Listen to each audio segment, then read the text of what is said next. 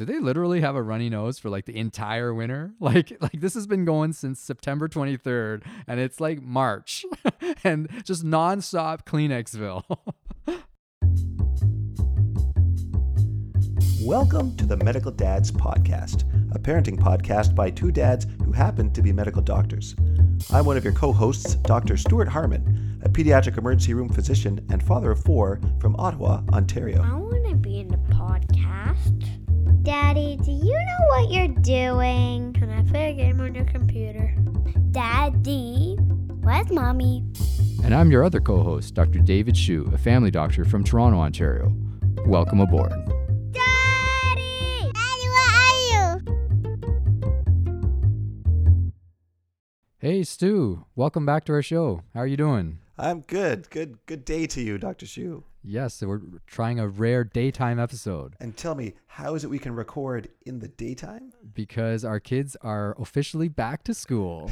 exactly. Awesome. So, just to give everyone a quick update, because we were talking about my son missing the first week of school last week because of his uh, gastroenteritis diarrhea episode, he has officially been cured as of Monday morning. Awesome. Yes. With any specific intervention or just time? Just time, just like we've called it on the show. And he actually made it. So his first day of school was Monday, and today was his third day of preschool ever. So he's been, he's quite happy about all that. So if I had said to you like a week and a half ago to put healing stones around his neck and wait wait a week and a half, it uh, would have seemed like those stones are totally legit. Indeed, indeed. You could have said anything at that point. We would have tried it. Well, glad congratulations. I'm glad to hear that he's back. That he's back on his feet. So since since it's September and you know we're all we're both parents and all the parents out there are dealing with back to school month and they've been dealing with back to school commutes and back to school sales. I thought or we thought it would be a good uh, time to do a back to school episode where we talk about some issues that are kind of relevant to parents at this time of year and lead into the school year. Sounds good.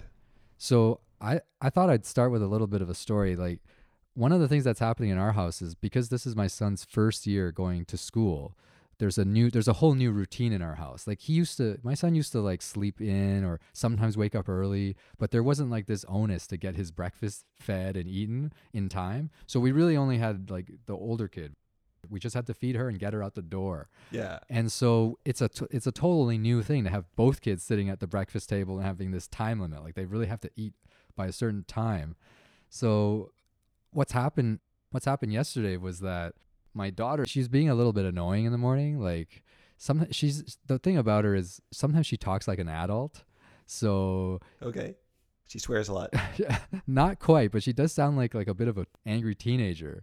So like I had set out her breakfast, and there was what part of her breakfast was like a Chinese bun, and she's like eating it, and she doesn't like it, right? So she's like, "Oh, this is disgusting."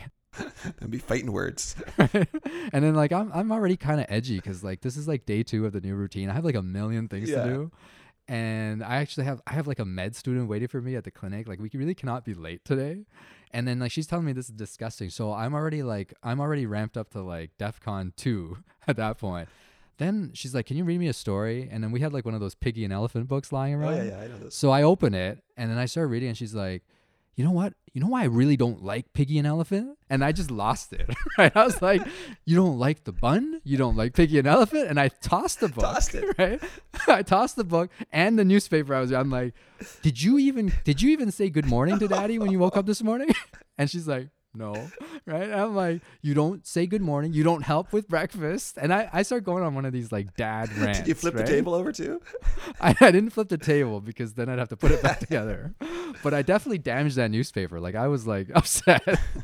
And this isn't print. You you snapped an iPad in half. no, no, we we have an old fashioned paper subscription to the Toronto Star. And so, I, but the the thing that's different now is I can't just lose it with my daughter there because now my son is sitting across from me. He's eating breakfast, and he Yeah. finds this super entertaining, right? So I'm like, "Will you shut it?" And then then I hear this little parrot voice, "Will you shut it?" Right? I'm like, "Will you shut it also?" And he's like, "Will you shut it off?" Right? And everything I say, he just copies it. So then I was like, I'm trying not to giggle, and I'm like, Yeah. clearly I have no authority in this household whatsoever. So so anyways, that's that's that's the new routine in our house. Every morning ends with your newspaper and your sanity in ripped up shreds on the floor. but I feel you. I some of my most shameful parenting moments in terms of lacking patience and understanding have occurred in the morning before school trying to get everybody out of the door on time. Absolutely. so I'm actually kind of curious, like, how do you do this? Like, you have four children, and you you you have a job where you work late night sometimes, or all over the different time shifts. So how do you and your wife coordinate getting the kids where they need to go? Well, I have to acknowledge right off the bat that my wife gets it worse than I do. Uh, we both have turns where we take the kids to school, but because of the way the shift work goes for me, on days when I'm bringing them to school, my wife often gets up, can help a little bit before she leaves. Uh, but on days where she's bringing them to school, often I'm not even there at all because I'm still at work, or I've only just come in a few hours before and I'm still in bed.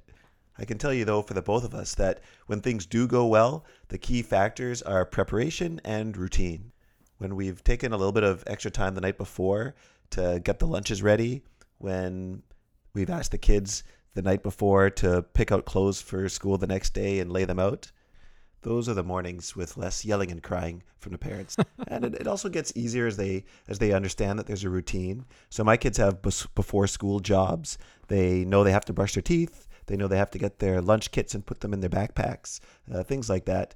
And although we have to constantly remind them of the routine, it still helps that there is one. but yeah, I mean, it's the same thing what you're describing. Like uh, on a hair trigger, already starting off ramped up, uh, in no mood for their nonsense, and of course they're in the mood for nonsense. Yeah, I mean, it's the best time of the day for them because they're well rested, right? But invariably, the dad or the mom, like we stayed up late watching TV or exercising or something that we could have gone to bed earlier. Podcasting. and then we get up early because we have to prepare everything, and now we're cranky. well, plus there's this deadline of getting them to school on time. Uh, not to mention ourselves on work uh, to work on time that only matters to us for, for, them the most exciting thing in the world would be if we actually brought them to school half an hour late do, do you and your wife split bringing the kids to school on different days, or is it generally you that does that in the morning? It's generally me because my wife has to scope, so she gets up even earlier. So she's usually out the door before the kid, the before the kids have started eating their breakfast. The, the audience knows what you mean when you say scope. yeah, she has to rinse her mouth out with mouthwash. she's a gastroenterologist, so she's got to get into the uh, into the clinic earlier than me. So one of the things that that's interesting, I think, is starting school for the very first time. Do you remember any stories about like your kids when they were just starting out school brand new and like you know the stress of like separating from the parents for the first time?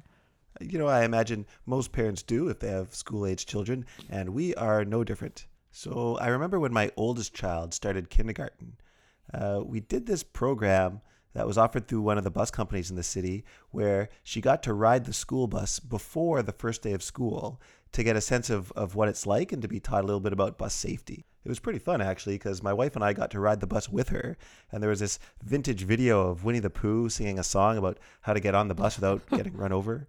So this is for junior kindergarten? Yeah, this is junior kindergarten. This is the very beginning of her of her school experience. Okay. And so uh, on the first day of school, the bus pulls up and we're, we're thinking this is going to be fine because we've done all this routine and she loved it when we did the practice run. Bus pulls up, opens the door. She gets on the first step and then she turns around and looks at my wife and says, Come on, mommy, get on the bus. uh, and I don't know if we didn't make it clear to her or if that pre trial caused some confusion, but she completely seemed to think that we were riding this bus with her. So when my wife is saying, "No, no, honey, you we, you go on your own. We we can't come with you." Oh gosh, that's when the waterworks started. and I don't just mean that my child was crying. There were other children starting to panic, and there were parents of kids who were older, and they were starting to cry because this whole scene was triggering flashbacks for them. Crazy. The first that those first day stories are pretty common. Like like my, my daughter is not really a crier like in public. Mm-hmm. so she didn't I d- actually didn't take her on her very first day. I just remember picking her up on the first day and she just had like this like and it was only half day right? She did like three hours right? And she just had like this ashen look on her face like she was like really angry. And then like when i and i saw her i'm like okay let's go we're going home. She's like what about the park we're supposed to go to the park, right? Because I guess the teacher had said something that that day that they were going to get to go out to the playground, but the weather wasn't great, so they had to nix that idea. And she was steamed. Yeah. Like she was like, I came here for a park, and there's no park. she had this like she had a plan in mind and you disrupted the plan and that was probably the whole reason she was willing to go to school that day Yeah, pr- probably that and the snack, right? And so I think like when whenever kids start these new things, there's always going to be these hiccups, right? So it's Yeah. actually it's actually crazy to expect that like, you know, we're going to be able to drop them off and then 15 minutes later show up at our work and, you know, start doing all the other stuff. true So, like, since since the kids are going to be in school, and since this is presumably a medical podcast, I thought we should talk about some of the medical issues surrounding school and preschool, and you know, and being being in a being in a classroom environment with twenty other boogery kids. Yeah, well, in the emergency department, we talk about the September spike, which is a, a specific time in September where you get a, a spike in the number of students who come in with asthma exacerbations because they're usually triggered by catching colds that you get when you go back to school. Do you know what day that is? Well, in Ontario, in the province where we work, uh, if you look at the numbers historically, you can almost pinpoint three weeks after the first day of school. Oh my. And that's that's like right around the corner. Like we're in for it. So I, I thought we'd just run through some of these common medical ailments that your children will meet and some of the little issues that parents sometimes face when their kids are in school.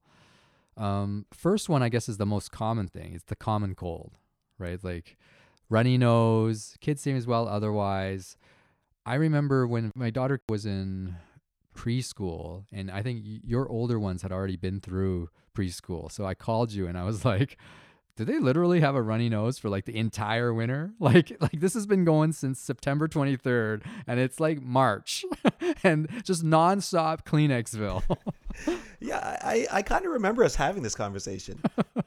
I recall I said, I hear this all the time because people come to see me when they're in the emergency department with this, where the parents are saying either my child seems to have one never ending cold that's lasting for four months, right. or they say it's not one never ending cold, but it seems like we're only healthy for a week or a weekend, and then we're right back up with, Right. a, with another like runny nose cough Right. thing. I mean, the question I get a lot is is this like chronic rhinitis? Like they ask me in Chinese, right? Because they're speaking Chinese, but the translation is like chronic rhinitis. I'm like, like this is crazy. I, I frequently get the question: Is there something wrong with my child's immune system? Right, right. That's actually a common question. Yeah, and, and after seven or eight colds in a row, it's not surprising people wonder about immune disorders. Uh, but those are pretty rare, and they don't present with colds over and over again, where you're just getting runny nose, cough, a fever that goes away in a couple of days. Those kids with immune disorders are getting repeated bacterial infections like pneumonia or uh, abscesses in the skin with little pus collections, or infections with organisms you don't usually see much, like uncommon types of fungal infections. The reason I remember that conversation with you is that it was very reassuring for you to tell me that actually this goes on the whole year. and like I had like my memory, I my memory of it of course was that I was sick sometimes when I was growing up, but I had no idea that I was sick every single day of my elementary school life. But apparently that's how it was. Well, that's the marvelous thing about young school age children. When they're well enough to play, they just play. So one of the issues that came up, my daughter was like on the very first day of it, like it was again at breakfast, like I'm kind of stressed out. We're getting ready to go, and then we're watching this runny nose, right? We're watching, and we're like, so should she stay home today? Right? Like uh, we don't want to be that parent, the one that brings the sick kid in and contaminates everybody else. But then we're there's on the flip side, we're thinking, you know what? If if we bring her, if we don't bring her in for this, like literally this could go on for weeks. I mean, we didn't know it was going to go on for months. That's the thing, right? Parents have a limited number of sick days. so lots of parents start off at the beginning being like, ah, yeah, they're a bit off today. Just going to stay home. And then by the time their boss at work is saying, you know, well, if you take another day off, I'm not going to pay you. then it's, well, here's some Advil. Uh, let's roll the dice. I'll shove you off to school and I'll get at least a half a day of work in before anyone notices you're sick. Uh, maybe I'll hit the jackpot and you'll make it through the whole day without vomiting. This this sounds a lot like the time that you were taking Tylenol to get through the uh, temperature sensor during like what was it the SARS outbreak SARS. at the airport, so we could go to Europe. That's right. I don't know if it's safe to to still tell that story, but I guess it's been long enough that the uh, whatever flight association is. Yeah, we entered the European Union, but Stu was actually deathly ill. I don't know if I was deathly. yeah, you ill. actually recovered the next day. I don't think it lasted very long. Well, in many ways, I'm like a school age child, so I, I often bounce back. Uh, I'm not sure how many of our, or how much of our audience remembers 2002, 2003, uh, when SARS was a big deal, but that was a severe acute respiratory syndrome. It was caused by a, by a type of virus, which was lethal, uh, which spread quickly and for which we had no cure. Right. There was so much panic about it at the time that they, they screened international travelers at the airport to see if you had fever. Now, here I was, a guy who works in hospitals, uh, trying to fly out of Toronto, which was a city that had a couple of cases. And to make matters worse, this epidemic originated in China, Right. and I'm trying to get through the airport with a fever, and Dave here, a Chinese medical student. so it reminds me of that time that uh, we were flying during the Ebola scare, and you were bleeding from all your orifices, and we managed to cover it up just long enough to get you through the flight. Just keep your mouth closed. So so that's the common cold. So the common cold basically like sometimes people just to give a bit of information, it's a little bit different than like the flu, right? So usually the kids aren't as sick. They're not having much of a fever. They'll look like they're playing and happy and eating and doing their usual thing, but their voice might be a little off, their runny nose, they're coughing a tiny bit. Basically, right? the way I usually describe it is I, I call it a cold if you have things like fever, runny nose, cough, congestion. And then I call it a flu like illness if on top of that you have the muscle aches, the myalgias, that general malaise, uh, or stomach symptoms like vomiting, diarrhea to go with it all. So then the question for parents is at what point do the kids have to stay home? Like at what point is are you really being that parent, like the one that should not be taking their kids to school? Well, you shouldn't send them to school while they're still having a fever. And some would say they should be fever free for 24 hours. Although that is a bit of an arbitrary number. That's not based on hard science so much as just the idea that you don't want to send them to school thinking they, they're okay, only to realize two hours later that the fever's coming back. Right. That aside, though, uh, really, if they seem well enough to participate in their normal school activities, then they should be able, they should be fine to go back to school. After all, most of these viruses uh, are contagious before you even present with the symptoms. So it's not likely any school is going to be able to contain a common cold outbreak with patient zero. So the other illness, I mean, we talked about this other one in the last episode, but the other illness that comes up a lot at this time of year is is the stomach flu and diarrhea, right? So for that one, when would you let's say your kids are, you know, having a little bit of diarrhea, when can they go back to school? Ah, see, uh, from the from the medical dad point of view, uh, I have a lot of sympathy for the concept of uh, uh, how bad it is for kids to have diarrhea at school. so, uh, I mean, even if they seem really well, but I think there's a chance of them having a poop toot. uh, I'm inclined to let them stay Wait, wait, what's a poop toot? It's exactly what it sounds like. Is that an outfit that they wear? No, not a poop suit, a poop toot. I guess uh, the the technical name would be um, Blowout massive explosion? yeah, yeah. Now you're getting it. when the kid thinks they're gonna toot, and then they realize that the underwear now has poop in it. You know, you can you can call that a poop toot, or uh, some may refer to that as a shart, uh, or we could say fecal flatulence. Uh, but whatever you call it, if if my kids have one of those uh, the morning of or the night before school, or if they're just still having any hint of diarrhea, then I'm gonna have a very low threshold for letting them stay home. Yeah, I mean, we've had we've all had those instances. Like we've got you get the announcement from the school, right? Like, oh, there's an outbreak of uh, norovirus in the class right now. If your child has any symptoms, please don't send them into the school. And then you know, like somebody sent their kid in for them to trigger this letter. Yeah, and your kid doesn't want that rep. so the the other the other condition that sometimes comes up, it's not as common as these other ones, would be hand foot mouth disease. And this one, I guess it got popular in the news like a few years ago, and parents all know about it now. So maybe a quick rundown about that. For sure. Hand, foot, and mouth disease is a viral infection caused by a type of virus called Coxsackie A virus. And so when you get this virus, you usually have symptoms like as if you had a cold, and sometimes it can be even more flu-like symptoms. They might get upset stomach in this, uh, but the hallmark of it is that you get little blisters and ulcers uh, inside the mouth, on the soft palate, like the back of the throat, uh, and on the hands and on the feet. Right. Uh, and then there's like variations of it because I, I tend to call it hand, foot, and mouth disease when you have illness in the hands, feet, and mouth.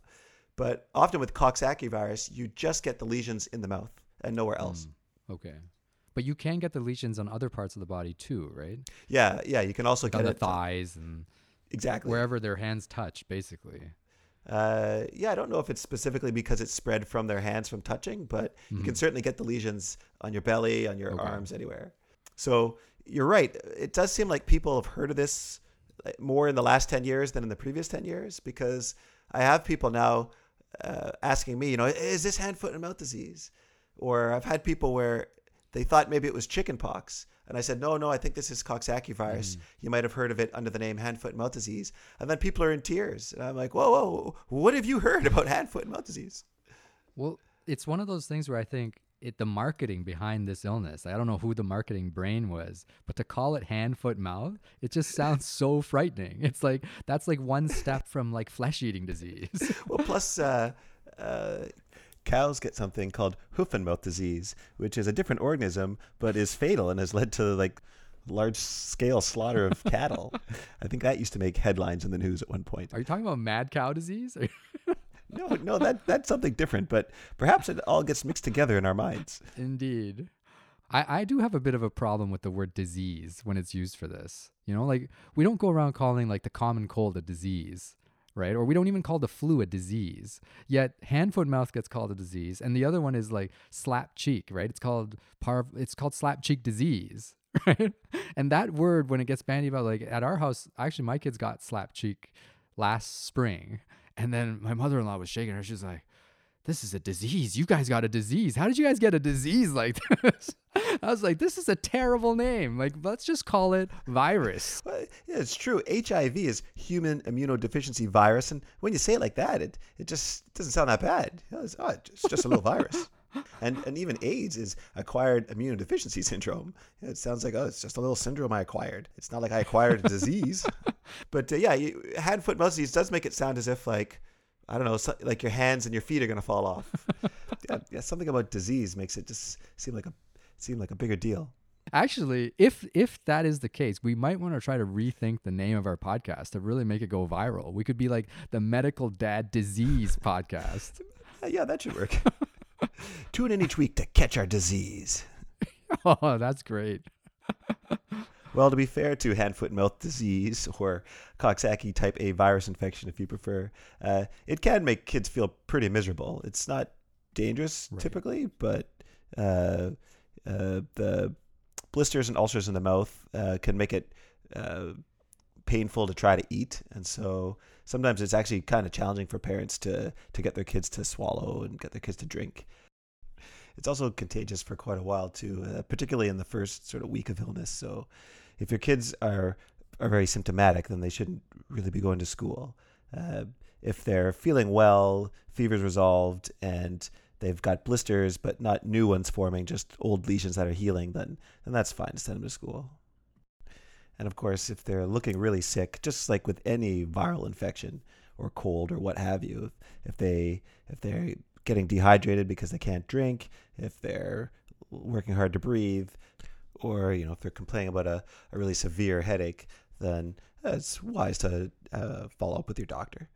I mean, a similar thing happens with the flu, right? Like the flu, we always hear like sometimes people do get very serious sequelae from it, right? Every year there's a few people that will die in nursing homes or children get really, really seriously ill from it. So we kid about these diseases, but there are times where people get really, really sick. Yeah, it's true. And for, for any any childhood illness, you do gotta keep an eye out for for complications. But uh, in the context of hand, foot, and mouth, it's typically seven to ten days of symptoms at the the long end of things, uh, with no real treatment. Certainly, no role for antibiotics. Uh, just fluids, rest. Uh, ibuprofen may help them feel a little bit better, and uh, lots of popsicles. Right. There's no actual medication treatment for it. It usually resolves within a week or two, just like all these other viral illnesses for the most part. Yeah. Well, you know what other back to school organism uh, we didn't talk about yet that causes a lot of frustration for families? Lice. Lice. Can't forget about lice. lice is actually surprisingly common. So the last couple of years, they've actually had a lice issue at the school. So every year there's a lice check at some point in the year. Well, I- like the I think lice has been a problem at school since like ancient Yeah. times. Like cavemen probably did lice checks. They and they probably just ate what they found. Have you ever seen it in the emerge? Oh yeah, definitely. But people don't usually come to the emergency department because they already know that they have lice and just want us to fix it. Usually, it's more that they've had something like uh, itching for a long time, or they're starting to get like a bit of a reaction on the skin around the scalp. Uh, they don't know what it is, and then we we find the lice, which tends to make us feel itchy for the rest of our shift. So did you actually ever see the insects flying around in the hair? Well, actually, they they crawl around. They don't they don't Okay. fly and they don't they don't hop, uh, but they crawl really quickly. And they're also very small, so it, it makes them hard to spot. Uh, the adult ones are maybe the size of a sesame seed, and uh, Right. the baby ones are even smaller. Uh, so, so sometimes the main evidence you're seeing is the uh, is the nits, which are like kind of like eggs that they hatch out of, and these are like attached to the hair shaft. Right. The nits just look like little white specks, but they're all over the place. But usually close to the scalp, like they're on the hair shaft, close to the scalp, and they can they can be mistaken for dandruff sometimes. So, any practical advice about this? Like, it seems like if a kid in the school has lice, you basically need to get checked for it. There's not really much else to do for prevention. Well, I'd wager that there's always a kid in the school who has head lice, at least at the beginning of the year. It was one of my kids' teachers who mentioned to us once that we should watch out because uh, they typically get outbreaks of lice uh, when kids come back to school from a break. So in September after the summer break, or even uh, after the March break or spring break. If there's an upside to all of this, uh, is that lice uh, aren't generally considered to be dangerous. They don't s- spread any specific disease, Right. and so they're often thought of as more of a nuisance than uh, as an actual illness. Right. We always try to reassure patients that uh, lice isn't something they they got because they didn't keep up with hygiene or because their kids are dirty in some sort of way. Uh, they're just very contagious. They spread easily f- from like hair to hair contact, which is a common event in schools, I'm sure. so we don't we don't want families to feel sullied or ashamed because uh, because they're dealing with lice. Right. Doesn't make the thought of getting lice any more appealing, though. we always make our kids tie their hair back for the first month of school or so. and we actually have a talk with them about how you don't share combs, you don't share hats, and you don't rub heads with other kids at school. One other thing about the medical side of going back to school is out of all these things we talked about, it seems like there's really nothing we can do to prevent illness. Like a lot of these illnesses, most of them, it seems like they're contagious before the kid's even sick. So if your kid's going to be in school around other children at this time of year for the next few months, they're going to get sick. The only thing that, that can prevent some illness is the flu shot. So I just want to take like 10 seconds and just really stump to advocate for the flu shot for people who are in school. Like even if it only prevents like 1 out of 20 cases or 1 out of 10 cases, it's still worth it. Yeah, absolutely. And and we we get it. We understand why people are uh, skeptical about the flu shot. The idea that every year you have to get an injection, which generally people don't like their kids having to get an injection. Right. Uh, so the idea that you get it every year, and, and the idea that uh, usually you'll you'll hear them announcing in the news that the flu shot is not that effective this year, uh, in the sense Right. that you know a good year is when it, it when it's sixty percent effective. But like you said, for how bad the flu is when you actually have the real flu, the flu shot has a very low risk to benefit ratio. Right. I mean, I think I think one issue is that most people haven't really gotten too many bad flus in their life, right? They get they get a cold a couple times a year and they feel like, "Okay, that's not a big deal. I don't need a medication for this." And I don't need a, a shot or a needle for this. I'll just deal with the two colds I get. But they don't realize that there are some flus out there that are like super nasty, right? Yeah, well, there's a there's a difference between having a flu-like illness, or what what people just call having the flu, uh, versus having actual influenza, which is the specific influenza virus that they protect you for with the with the flu shot. I I think that also contributes to why people sometimes feel like it's not worth it, because they may have had a flu shot one year, but they still got a cold, or like a bad cold, or they still got like a flu-like illness, and so they feel like, well, this vaccine didn't even do anything. Right.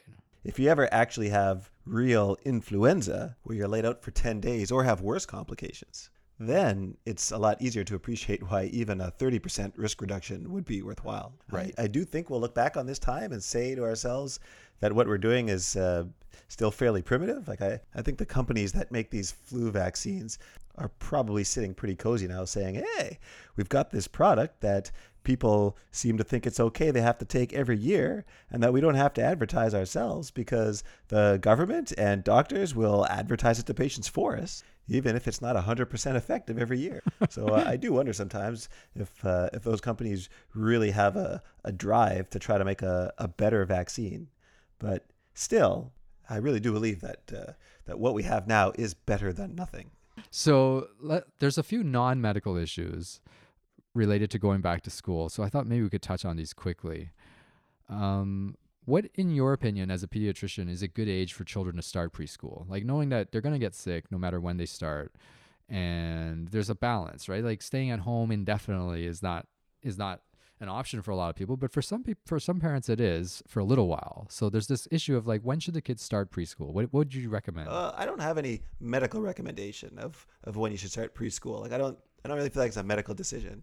That's more of a How about a parenting Yeah. decision? What do you what would what would you say then if they asked your opinion? if we had the choice, then I probably wouldn't have put them in daycare until maybe uh, like a year before school. Like age three ish. Yeah, two, three. You know, for my youngest daughter, uh, we were fortunate that my mom was uh, available to look after her for the for the two years before she started kindergarten, and she would go to this uh, play group a couple of times a week that was run by the city, which was just fantastic for building routine, for uh, getting her introduced to the idea of uh, sharing, uh, turn taking, and a bit of the classroom setting. But we were just lucky that we had the chance for that child and that my mom was so wonderful.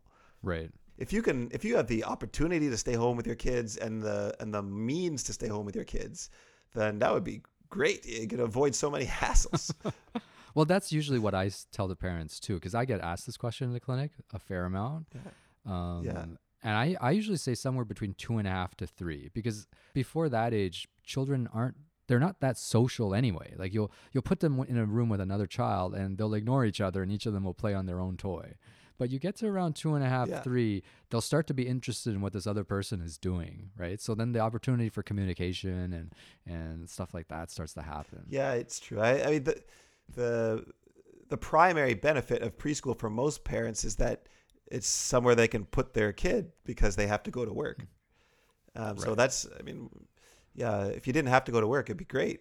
I mean, there's a there, there's another aspect to this argument is that when kids are smaller and then they get sick, like when they get the fever at one year old or 15 months old, it's a lot more stress on the parents than if they're three when they get it. So like that's the other part of the advice is I tell the parents is like you send them to school, they're gonna get sick, and at a year old, a year and a half, like you're gonna be in and out of the doctor's office. You're gonna be worrying. The kid's tiny. Their immune system is like not super mature. So that's my other argument for trying to delay it a little bit to like two and a half, three. Yeah, that's very logical. That's that's very practical. I, I've had patients tell me that their their child was in daycare and then they took them out of daycare because as parents they were getting so frustrated by their child being sick all the time. Right. I think that happens more often than people think. We do like to tell ourselves that being in daycare now uh, means that later they don't have as much trouble when they go to kindergarten school. Like the immune system has to see these things sooner or later. So we tell ourselves that to feel better. Well, not necessarily. You could homeschool your kids and keep them out of the system forever, and some parents do do that. Then some 40 year old guy goes out of his house for the first time to get groceries and dies of the common cold. um, I I think that that's most of the topics I wanted to cover. I mean, I think we've kind of talked about most of the issues about going back to school. Is there anything else you want to mention? Well, maybe I'll just mention that uh, another thing that's important for protecting your kids when they go back to school is to make sure they have their routine vaccinations. The flu shot's great and all, but it's because of your regular vaccine schedule that we're talking about outbreaks of lice today instead of outbreaks of polio. Since we're near the end, here's a this is a sort of unrelated question, but when you think like you know how like as parents like we put a lot of pressure like on our kids like you know you got to get to school on time you got to learn these things like you you just mentioned the abcs a few times and like then you think back to like our own childhood right? Like like i'm i'm like over 40 now so i'm thinking back to like kindergarten or grade 1 like that entire year of my life is probably in my memory like one sentence right? Or or like one image right? Or like grade 2 there might be like three images right? Like like for me, when I think about like senior kindergarten, all I know about senior kindergarten is that this other guy in my class, Mark Smith, gave me the little books that came in the back of the He-Man figures because he had a lot of figures and I didn't.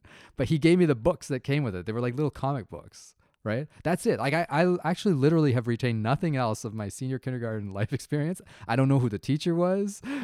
I know the name of the school I was in, and I know I got these He-Man figure books. I'm a little worried now. This guy's going to hear the podcast and come back to you, expecting his books to be in mint condition.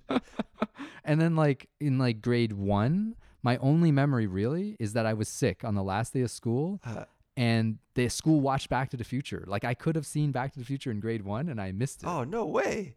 because because of this or is is either grade one or two one of those two years i missed it yeah. that's like my entire memory of an entire year so then i think about like you know like we stress about our kids learning stuff and like you know going through the day-to-day minutia as a parent yeah they're not going to remember any of this so if i'm understanding you correctly you didn't learn any math or numbers or reading or handwriting in, until you started grade I may have. I just don't remember. uh, so I'm not I'm not so sure that just because you don't remember when you learn something, that it would make no difference if we sent you to school or not. I didn't say it made no difference. I'm just saying that actually we don't retain that much of these life experiences like years after the fact. Yeah, I guess that's true. Uh, maybe you just had such a good time at school that there are no traumatic experiences that stick with you. oh, actually, now that you see, now you just said one of the trigger words. Like, I do, re- I do remember, like in in grade two, that I only had like three other friends. So there were four of us. We were the four Chinese guys in the class. So we had to band together and form our own little like clique. Is that the word? Yeah, clique. It's it's but click means like like you're kind of separating yourself from others. We were like what is it called like when you're kind of like like refugees from everybody else and you're just in a group alone. you were a band of outcasts, I think. we were a band of outcasts, and so then I was the, like the leader. I don't of this band of outcasts. So I, I got to give us a name, right? So like you know like at that age like you know you got the Toronto Maple Leafs, you got the Montreal Canadiens. Yeah. So I named our our four guys. We were the Chinese chopsticks. so like I, I understood the concept of alliteration at that point in my life and then we would play foot hockey every recess against i guess four non-chinese kids yeah. and we lost every recess right? This is this is actually the only other memory I have of elementary school. we, we we lost every recess, and then there was one recess where we were winning, right? We were winning, and the bell was going to ring soon, uh-huh. and that and then the other team told me to go to the penalty box. so I got unjustly put in the penalty box during foot hockey at recess. The other team scored two goals and we lost. This is the I, this is what I remember of elementary school. See, I, I think perhaps this is specific to you that you don't remember much of elementary school because you've repressed all these memories of bullying and racism. I mean, I remember, I remember, I remember grade one fondly. Me and my four friends, we'd go out for recess every day, and there was this group of Chinese kids we would beat at foot hockey. it was the highlight of every day. I wonder what ever happened to those kids. Indeed, what did happen to those kids? And that brings us to the end of another podcast.